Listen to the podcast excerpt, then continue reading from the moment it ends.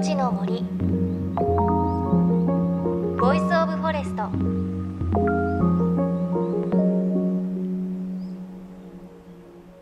おはようございます。高橋万里恵です。さあ3月20日はいよいよ春分ですね。日中は本当に暖かいというか東京では暑いくらいの陽気の日が増えてきました。ただ毎日朝と夜で気温差があるので洋服選ぶのがね だいぶ大変なんですよね。私はとりあえずブーツをしまいました。そして関東でもウグイスの初鳴きが確認されたそうです。ちなみに梅にウグイスという言葉がありますが梅に止まる鳥あれ実は目白だそうでよく似ているため勘違いしたそうです。で近所の桜も最近見てみるとつぼみが少しふっくらしてきてるのか遠くから見ると冬の桜の木とは違って咲く準備を始めているんだなという感じがします。多分来週の今頃は東京でもね咲き始めているんですよね。今から楽しみです。そろそろお花見の日程も決めないといけないですね。こうした自然の営みを感じながら JFN38 局を結んでお送りします。いのちの森 Voice of Forest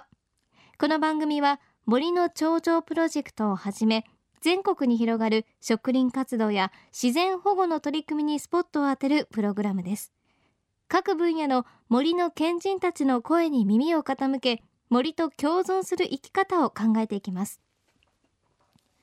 今週は林義正農林水産大臣のインタビューお届けします。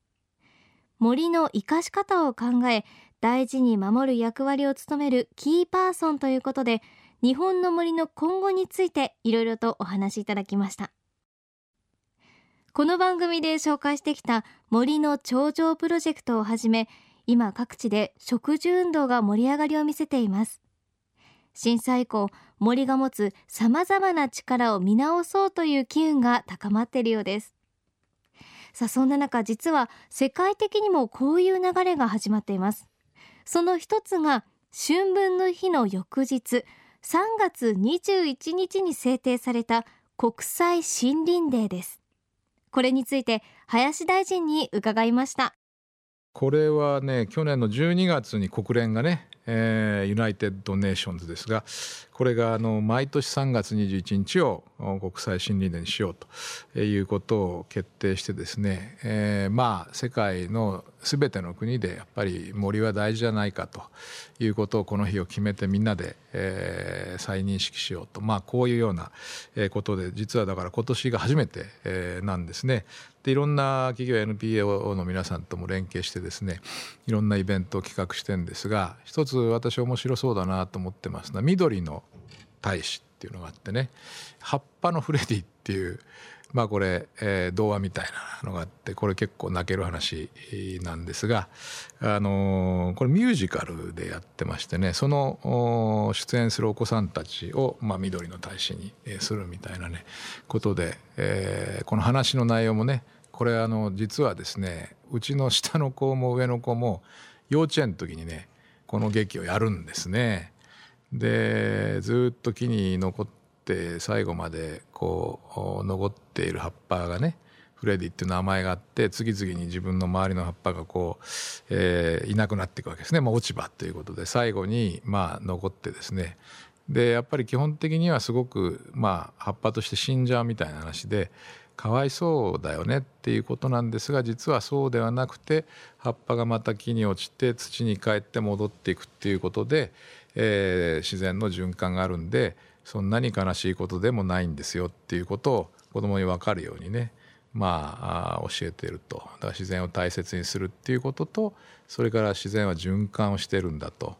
いうことをですねすらっとこう教えるような話でね非常にいい話だと思いますね。この緑の大使のプロジェクトでは子どもたちが葉っぱのフレディのミュージカルを通じて森や森林の大切さそして気遣い。この気遣いの木は樹木の木ですね。この大切さについてメッセージをしたり様々な情報発信をするプロジェクトになっています。この番組でも気遣い木を上手に利用することについて様々な取り組みをご紹介しました。今日本の森林は育て守りながら今やしっかり間伐をして上手に木を使う時期に来ているようなんですよね。これについて林大臣のお話です。戦後ね木をなるべく使わないようにしましょうと。で木を植えて、まあ、萩山とかいっぱいあってあのドリアードの時もやったんですが、えー、とにかくなるべく木は使わないようにして例えば公共的な、まあ、役所ですとかねそういうとこもなるべく木は使わないでくださいとずっと、えー、やってきてんです。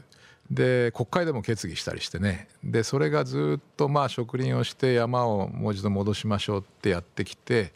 ちょうど今ですね木がもう植わってきたというかね生えてきて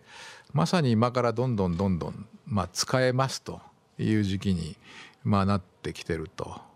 いうことだと思うんですね。ですから今は本当は非常に大きなチャンスを迎えてて、えー、ある意味では供給の方はねもう準備ができたのでどんどん使っていくとやっぱりこの作る方と使う方のバランスを常にですね何十年っていう単位を頭に置いてやっていくということが森林の場合はすごく大事になると思いますね。でやっぱりそれはまあ間引きっていう言葉は昔ありましたけどもこの木を育てようっていうふうに決めてその周りのまあちっちゃい木みたいなのを全部外していくとその木がバーッとこう根が張れるようになって木と木の間は非常にすっきりしてで木と木の間が空けば光も差してっていうふうになるんですね。でそういうことによってこの木がきちっとすくすくと育つようにしていこうっていうのが間伐なんで、えー、間伐がきちっとできている手間も大変なんですけれども森をきちっと育ててそこであの生物多様性がちゃんとあると、えー、いうことができるといいなと思います。最近農業の現場で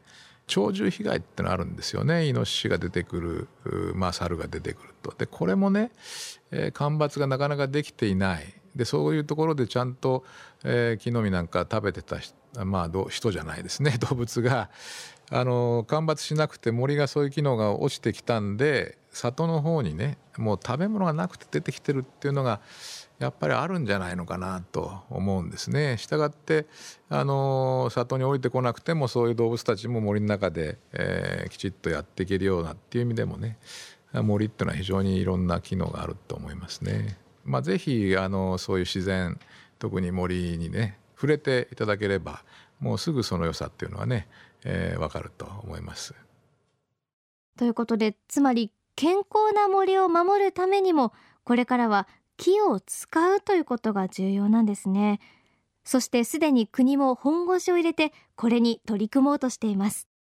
これはあの予算もあの確保しておりますので、まあ、昔エコポイント昔っていうかねありましたよね。ああいうふうに木材を使えばポイントをもらってそれを還元していろんなことに使えると。いうことにしようと思っておりますんで、まあ、あのエコポイントをちょっとイメージしてもらえればあのエコポイントの場合は環境に優しい仕様のものを買うとポイントがつくみたいなシステムでしたけど今度は木材を使っているものを使うとポイントがつくと。エコポイントの木材版でですねこの木材をどんどん使いましょうという、まあ、政策の一環として今設計を最後やってるところです。そうなんですね。これ木材利用ポイントというものなんだそうです。林野庁のサイトにすでに情報が掲載されています。でそれによりますと今年の4月以降一定の条件を満たして木造住宅を建てた方。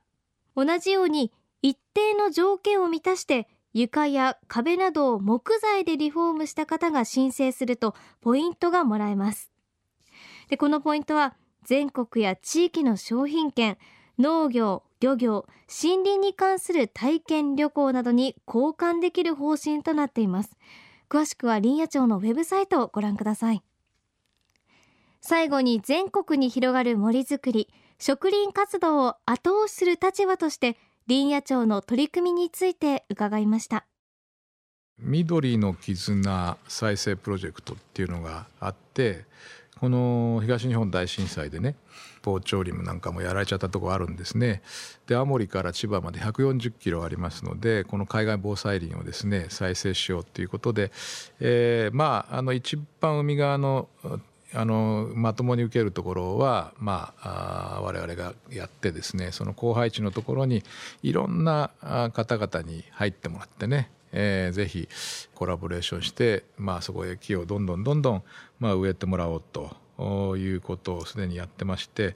3月末までに、ま、50キロぐらい再生しようということですね進んでいるようでございます。この間の流されちゃったとこ見るとどうしても根がですね深くいってなかったとでそれはある程度やっぱり海に近いのである程度のとこまで行くと塩水にまなってしまうということもあってしたがってその今あるところに盛り土をしてその上に置くとその盛り土の分だけはですねあの塩水きませんから根が深くま張れると。いうことがあるんでやっぱり盛り土をしてやっぱりそこをやっていこうと。あの盛り土する時に津波の堆積物とか、えー、コンクリートくずみたいな瓦礫ですよねこれを使ってまあ盛り土していこうということで、えー、基盤はもうできているということなのでまさに今からその一番海に近いところを、まあ、そういうちょっと難しいところを我々がやってこの中側のところをねみんなでこうどんどん木を植えていただきたいなと。で10年ぐらいで、まあ、完了したいなと思っていますので、えー、ぜひあの自分やってみたいっていう方はですね、えー、またあの手を挙げていただければと思いますね。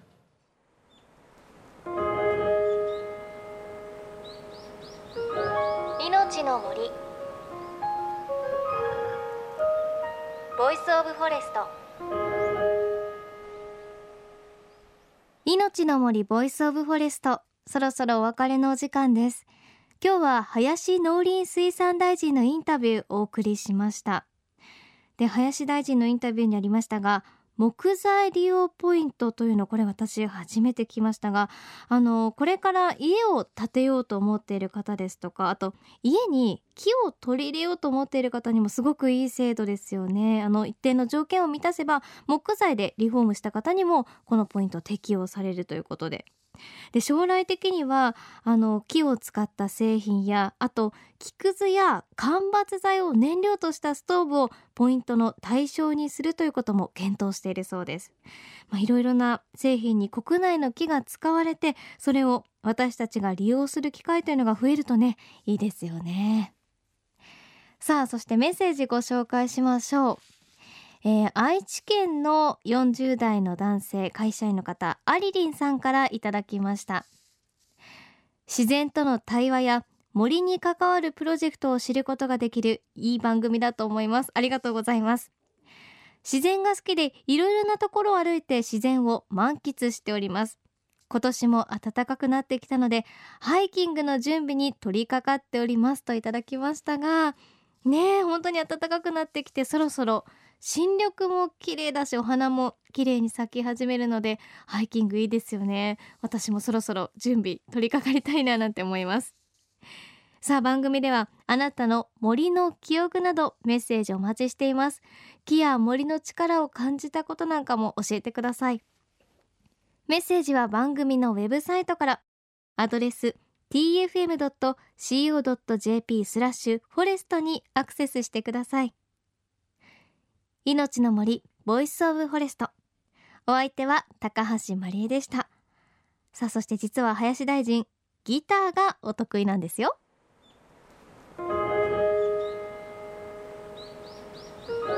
命の森。